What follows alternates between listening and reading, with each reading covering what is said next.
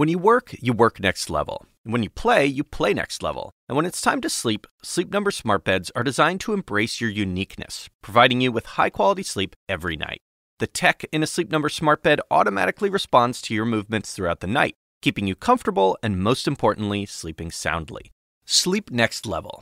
Why choose a Sleep Number smart bed? So you can sleep at your ideal firmness, comfort, and support. And now, during Sleep Number's Black Friday sale, save 50% on the Sleep Number limited edition smart bed for a limited time, only at Sleep Number stores or sleepnumber.com.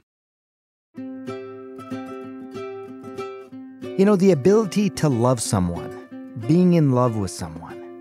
It's one of my favorite topics. We've talked about it on the podcast before, once even with my wife, Rebecca.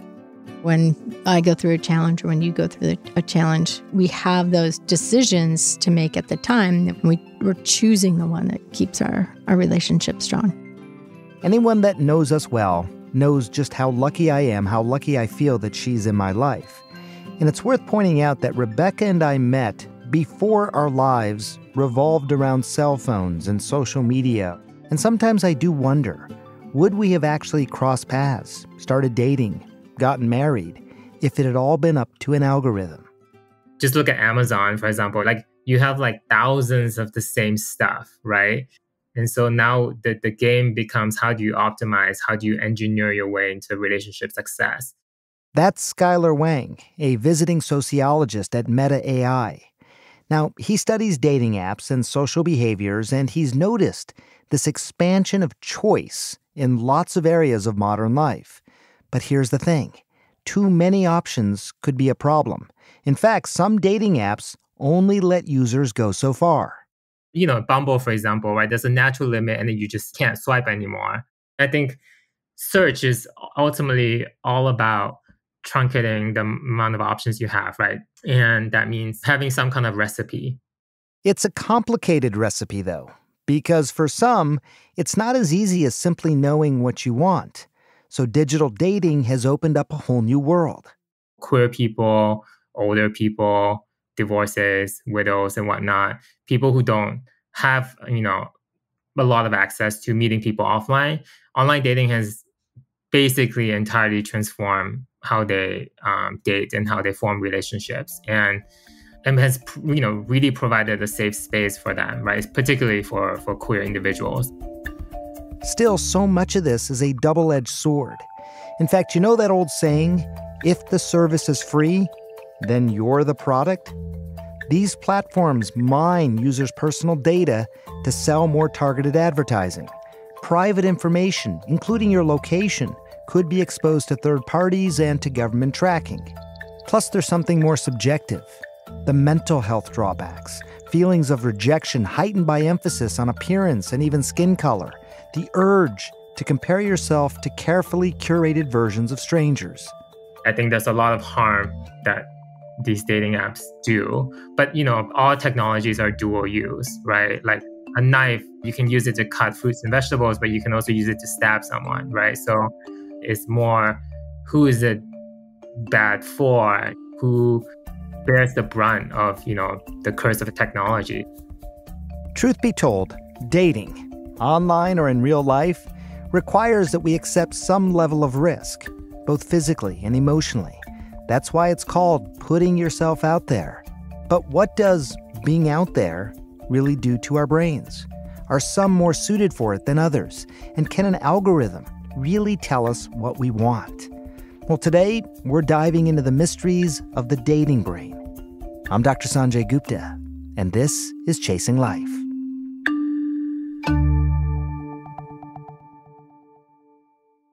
Helen Fisher is a biological anthropologist and the chief science advisor to Match.com. She's been a guest on this show before, and she is someone who sees love as a necessity. One way or another, she says, everybody is looking for it. No app or algorithm can change that. Technology may be constantly evolving, but our brain, she says, not so much the culture changes, but the, the, human brain is not changed in 300,000 years.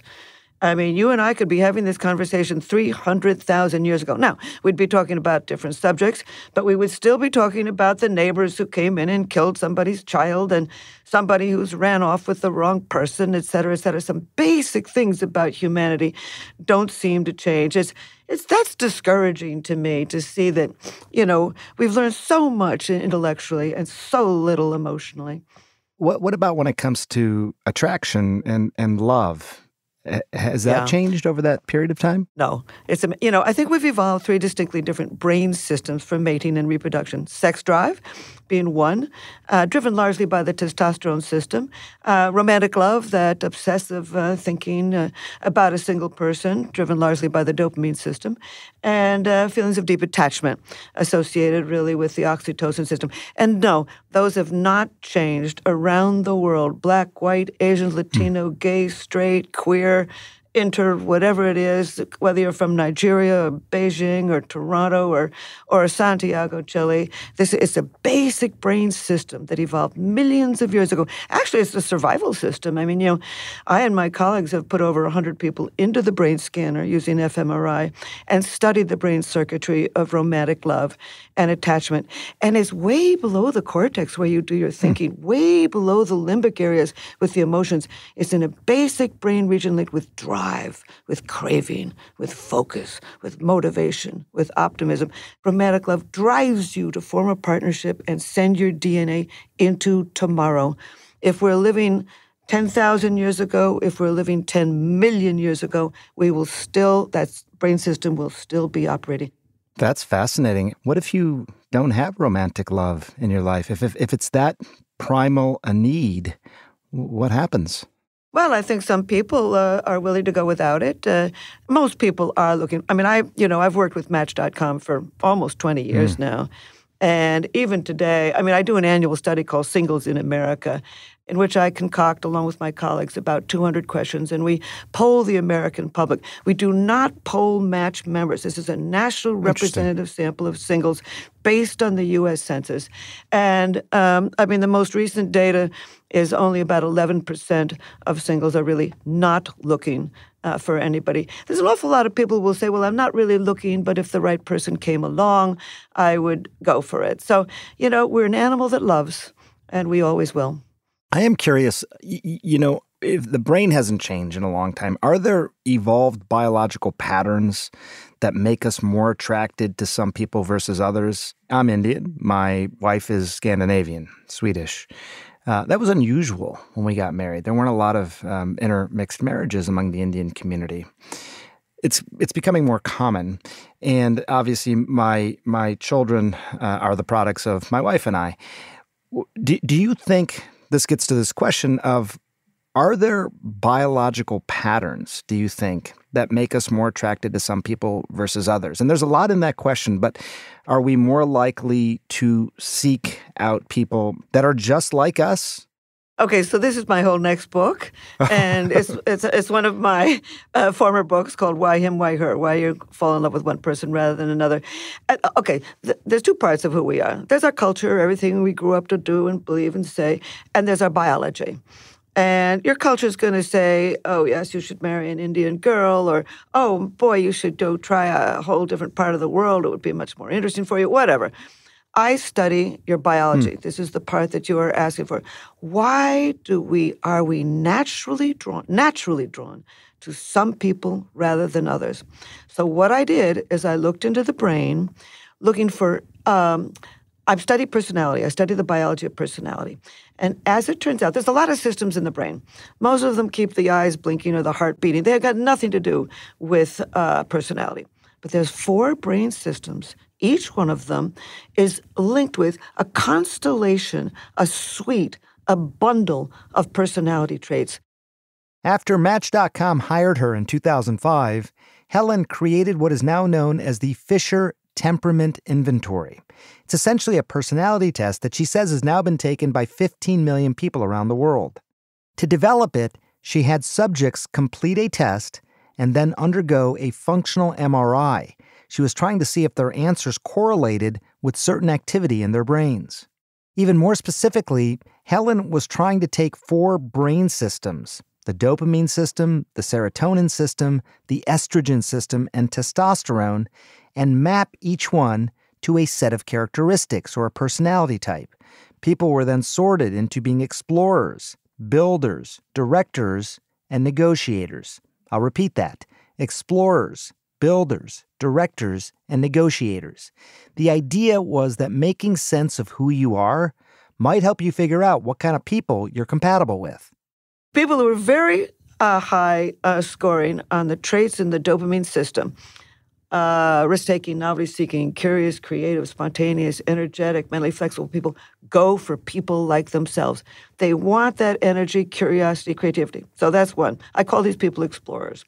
People who are very high on the serotonin mm-hmm. system, uh, they tend to be traditional, conventional, follow the rules, respect authority, detail oriented, tend to be religious. Religiosity is in the serotonin system. These people also go for people like themselves, traditional, conventional, people who follow rules, respect authority, detail oriented, want people like themselves. So, what Fisher found when it comes to relationships for the four different personality types is that explorers and builders tend to be attracted to people like themselves. But for directors and negotiators, it was more about opposites attract. High testosterone people, um, I call them directors, not a great term. Uh, they go for negotiators, the high estrogen. People are very high on the testosterone. So this is, can be women as well as men. Um, uh, analytical, logical, direct, decisive, tough minded, skeptical, good at what scientists call rule based systems from engineering to math to mechanics to music. These people tend to go for their opposite, the high estrogen.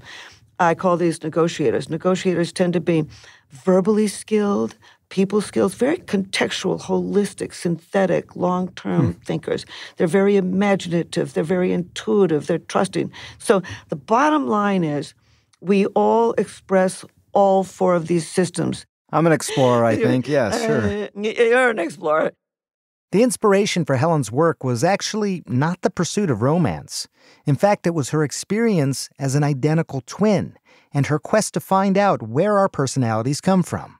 Even as a small child, everybody asks identical twins exactly the same questions. Do you have the same cavities in your teeth? Do you have the same friends? Do you like the same food? Do you da, da, da. So long before I knew there was a nature nurture controversy, I was very busy, even at age five, six, and seven, figuring out how much of my behavior was cultural and how much of it was basically inherited, my biology. So, so then when I came, then when I got to graduate school, uh, it was the days. It was in the days where they believed that everything was cultural, that the mind was an empty slate, that the culture filled it up, and I knew that wasn't true. And so when it came time to write my PhD dissertation, I thought thought to myself, if there's any part of human behavior that could be inherited rather than just learned, it would be our reproductive patterns. Because as Darwin would have said, if you have four children and I have no children, you live on and mm. I die out. There, there would have been selection for patterns of behavior built into your biology to make you pursue courtship, fall for individuals, form a partnership, and have babies. So that's I started to study love. And it's very interesting because when I wrote my very first academic article on romantic love as a brain system, one of the four um, uh, peer reviewers of the article wrote to me and he said, You can't study this. Love is part of the supernatural. And I thought to myself, hang on here. Anger's not part of the supernatural. Fear's not part of the supernatural. Why was such a powerful feeling that ends up sending your DNA into tomorrow be part of the supernatural? I mean, 97% of mammals do not pair up to rear their young. People do. Um, why we why we divorce? Why we're adulterous? Why we remarry? Then I started putting people in brain scanners and studied the brain circuitry of romantic love and attachment. This is super fascinating. And I think for anyone listening, myself included, you're immediately thinking about your own relationships and does this sort of make sense? Are yes. we at the point where you could be predictive about desire, attraction, chemistry, love, whatever you want to call it, how predictive can we be if we apply all the known science of the brain to it? We can't be. Uh, the only thing I can do is give you a whole lot better shot at the only real algorithm is your own brain. I don't know about your childhood. I don't know about your sense of humor. Uh, nobody's ever been able to study sense of humor. It's, I mean, I've tried to study it a little bit. I, I, I don't know. I mean, you know, you could be very high dopamine and spend your life uh, going to poetry uh, exhibits mm-hmm. and opera, or you could be high dopamine and get on your motorcycle and spend your day shooting the tops off tulips with your six gun. I mean, because culture does play a role, but uh, biology plays a role too. So, yes, I mean, I could certainly narrow the field for you. I could certainly know that, well, and by the way, you know, some very high dopamine people, they've been a playboy or a playgirl until their middle 40s. Now they want to settle down. And so they're not going to go for somebody like themselves. They're going to want to have a, a nursery school teacher who follows the rules, who respects authority, who can raise the kinds of babies that they that they would like to have, et cetera. So it's so complicated. But the bottom line is we do see patterns. There's patterns to personality, there's patterns to nature, there's patterns to culture. And yes, I do think that I can at least introduce somebody to somebody who's a better possibility. Now, when we come back, more on what attracts us to other people and how technology can figure into that equation.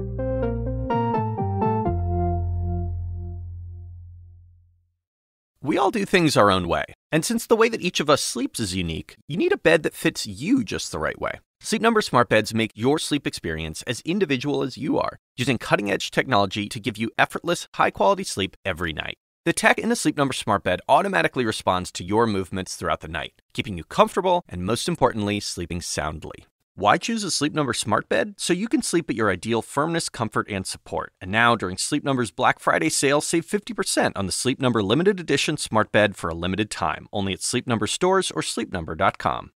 We all do things our own way. And since the way that each of us sleeps is unique, you need a bed that fits you just the right way. Sleep Number smart beds make your sleep experience as individual as you are, using cutting-edge technology to give you effortless, high-quality sleep every night. The tech in the Sleep Number smart bed automatically responds to your movements throughout the night, keeping you comfortable and most importantly, sleeping soundly. Why choose a Sleep Number smart bed? So you can sleep at your ideal firmness, comfort, and support. And now, during Sleep Number's Black Friday sale, save 50% on the Sleep Number limited edition smart bed for a limited time, only at Sleep Number stores or sleepnumber.com. We're back with biological anthropologist Helen Fisher. She's also the chief science advisor at Match.com and has worked with them for almost 20 years. How young, how old are the people who use Match.com? Is there a is there a typical demographic? I think that Match is um, people in their late 30s and early 40s. I think that that's their demographic. What's interesting is how many young are going on these dating sites. I mean, the young don't need to go on a dating site to meet people. You know, they've got college, they've got all these groups. But I read an academic article that a great many college kids they don't want to go off to the frat party, have 10 drinks, and end up in bed with somebody they don't know. They'd rather go to a bar with a group of girlfriends or male friends, go through these various dating sites, read the profile. 68% of singles read, carefully read the profile. They don't just look at the picture, they read the profile and they make some initial judgments. What's interesting is so many academics don't understand a basic thing about these dating sites, and that is they're not dating sites. All they do is introduce you. That's all they do. And then you're incumbent, you're, you know, it's incumbent on you to go out, meet the person, and it's the, the human brain is we are built to try and figure out who somebody is.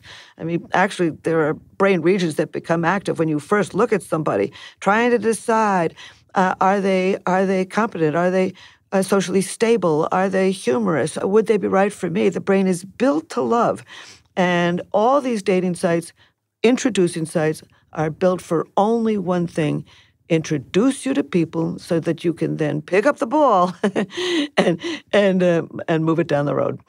You know, I, I, did not realize it's 68%, I think. You say uh, not only look at the picture, but actually read the profile. Yes. I think when you think about the quote unquote swiping brain, and this is this is more dating apps like Tinder, for example, it, it seems to be people are just sitting there swiping quickly and making these very, very rapid determinations as to whether or not they're going to swipe one direction or the other.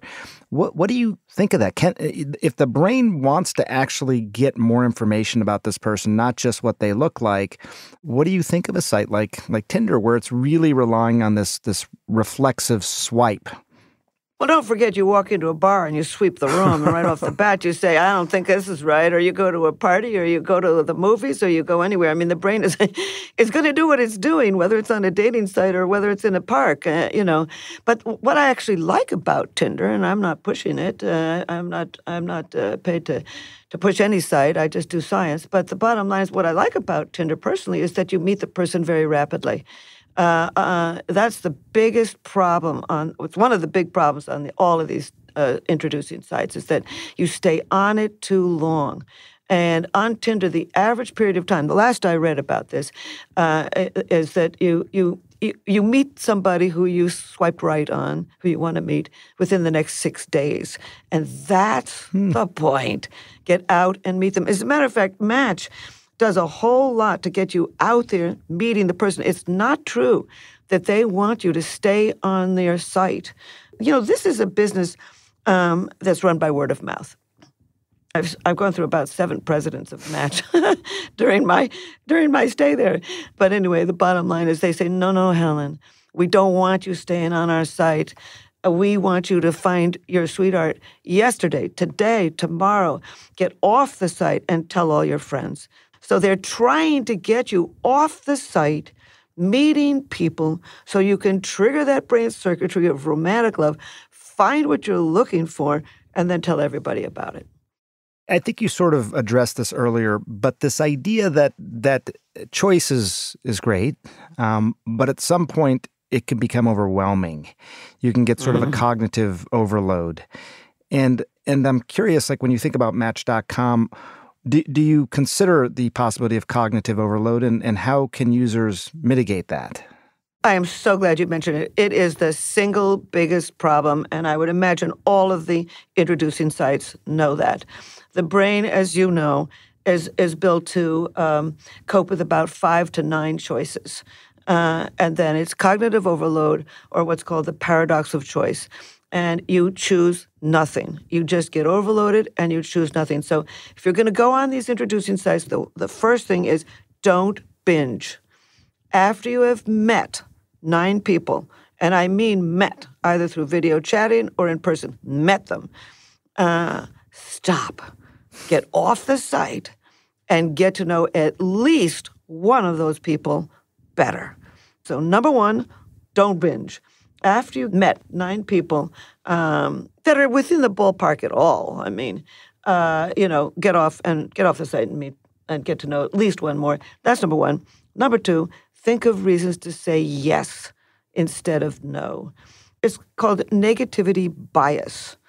We remember the negative. Yeah. The brain is built to remember the negative. So you go to a party and everybody says, "Oh, is that nice?" and everything, and one person says, have you gained a little weight? Hmm. That's all you you go home, that's all you remember. And it came through millions of years of being adaptive to remember the negative. And so when you go on these introducing sites and you've just met somebody, you have very little information about them. So you overweight the information. And you'll say to yourself, oh, he likes cats and I like dogs. Never work. Or, oh, she's wearing those bizarre brown shoes. I would I could never introduce her to my friends, etc. Forget it. Don't binge and think of reasons to say yes instead of no. A question that I ask every year in my Singles in America study is Have you ever met somebody uh, who you initially did not find attractive and eventually fell in love with? And it's I've been doing this questionnaire mm-hmm. for 12 years. Every year it's gone up. This past year, 49% said yes. They had originally started out going out with somebody who they did not find attractive and eventually fall, fell madly in love with them. You have to give the brain a chance. That's a fascinating survey. So, 49% of people who maybe did not find their partner initially, uh, did not find them attractive, ended up falling madly in love with them. Yes. I, I, did, did you by chance ask the opposite question, which is someone you found wildly attractive, you did not end up matching with or, or having a relationship with? Not quite that, but I asked things like, have you ever had the kiss of death? You know, been sort of really wildly attracted to somebody, and then suddenly you kiss them, and it was history. so, you know, the, the, courtship runs on messages, and they have to be returned. And there are escalation points. Uh, I mean, there's there's breaking points and escalation points in all kinds of relationships, in friendships, in business relationships, and certainly in love relationships. One of the questions I ask is, "How many times have you been in love?" And uh, uh, the average is uh, about one to three. Really? Uh, huh. Yeah.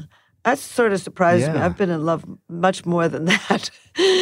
and obviously, they all ended because I'm now happily married to somebody else. Did you fall out of love with those other people? Do you fall out of love and then marry somebody else, or? Yeah, I do think that. Pe- of course, people fall out of love. You know, a lot of these college um, uh, relationships that you move on, you get a job in another city, you learn new things, you uh, and you meet new people, and you're looking for for new things in life, and uh, and, and and you move forward. In hunting and gathering societies, people tended to have two or three marriages during the course of their lives. There's really nothing new about divorce. I've often wondered, as a matter of fact, in my writing my various books, why did we evolve this? Why couldn't we just walk out without suffering so badly? And I began to think, well, um, you know, at the end of a relationship, I mean, you've you you've lost your daily habits. Uh, you may have lost friends. You may have lost money. You may have lost the cat and the dog. But what you've really lost is the opportunity to send your DNA into tomorrow. And if you are in a longer marriage and you've already have children, you've lost a parenting partner to help you get your DNA on into life. Hmm. so, you know, nobody gets out of love alive. Nobody gets out of love alive. I have three teenage daughters, and we don't we don't necessarily talk about their desire for romantic love as they get older in life, but I think their desire to have a partner and and and settle down, quote unquote, not only among my daughters but among their friends when I listen to their conversations that seems to be less appealing to them. Maybe maybe they'll change. They're just young. I, I don't know. But but I feel like I don't know. At least in my own anecdotal experience as a father of three teenage daughters, it, it seems to be shifting. This idea that it's okay to to not have a partner. It's okay to be single your entire life, to be with your group of friends, but not necessarily romantic love. Do do you find that? I am wild about Generation Z and the millennials. They're a very serious generation. It's a remarkably serious generation. You know, every single part of the life cycle is slowing down. And so, what's really going on, and I coined this, I call it slow love. And what's really going on with these teenagers is very slowly uh, uh, looking for love. In other words, in my day, I mean, uh, you know, people married in their very early 20s. Now they're marrying in their very late 20s or early 30s. And so what we're seeing is a real extension of this pre commitment stage, trying people out.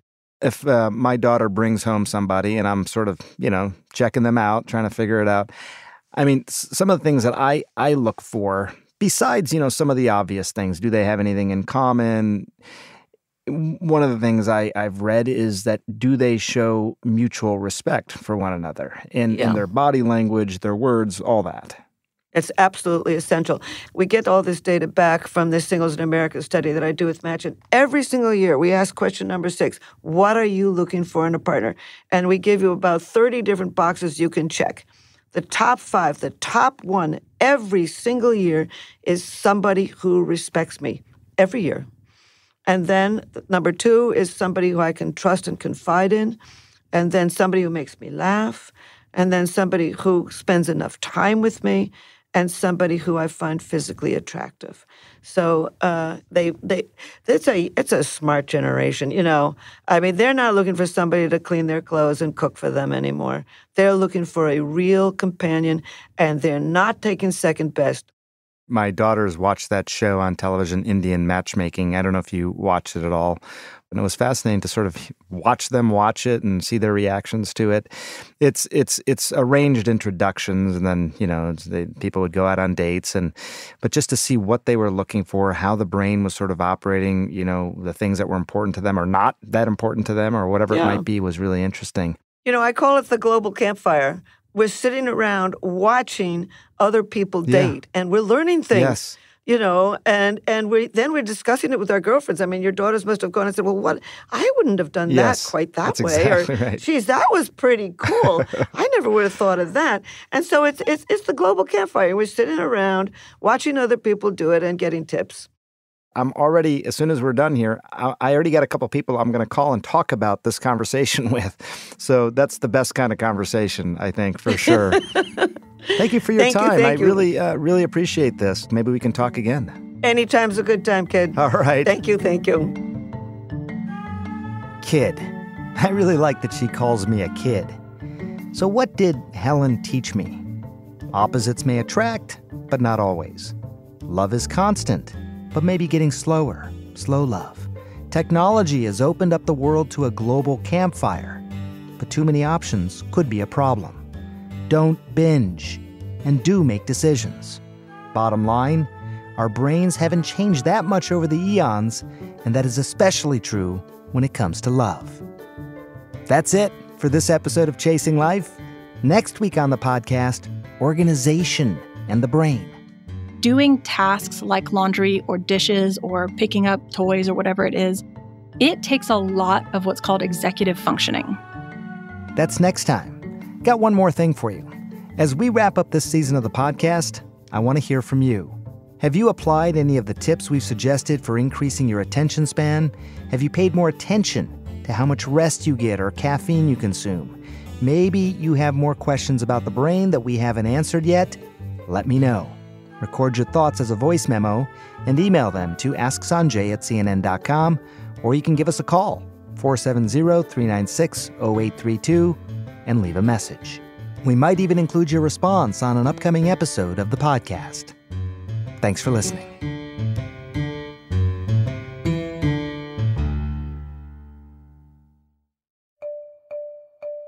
Chasing Life is a production of CNN Audio. Our podcast is produced by Eryn Mathewson, Madeline Thompson, David Rind, and Grace Walker.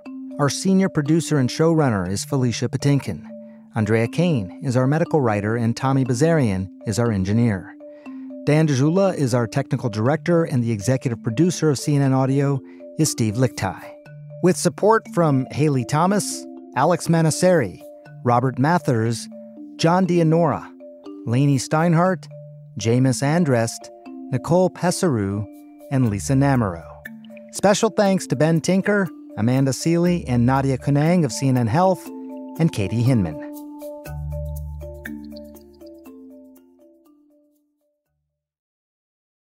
When you work, you work next level. When you play, you play next level. And when it's time to sleep, Sleep Number smart beds are designed to embrace your uniqueness, providing you with high-quality sleep every night. The tech in a Sleep Number smart bed automatically responds to your movements throughout the night, keeping you comfortable and most importantly, sleeping soundly. Sleep next level. Why choose a Sleep Number smart bed? So you can sleep at your ideal firmness, comfort, and support. And now, during Sleep Number's Black Friday sale, save 50% on the Sleep Number limited edition smart bed for a limited time, only at Sleep Number stores or sleepnumber.com.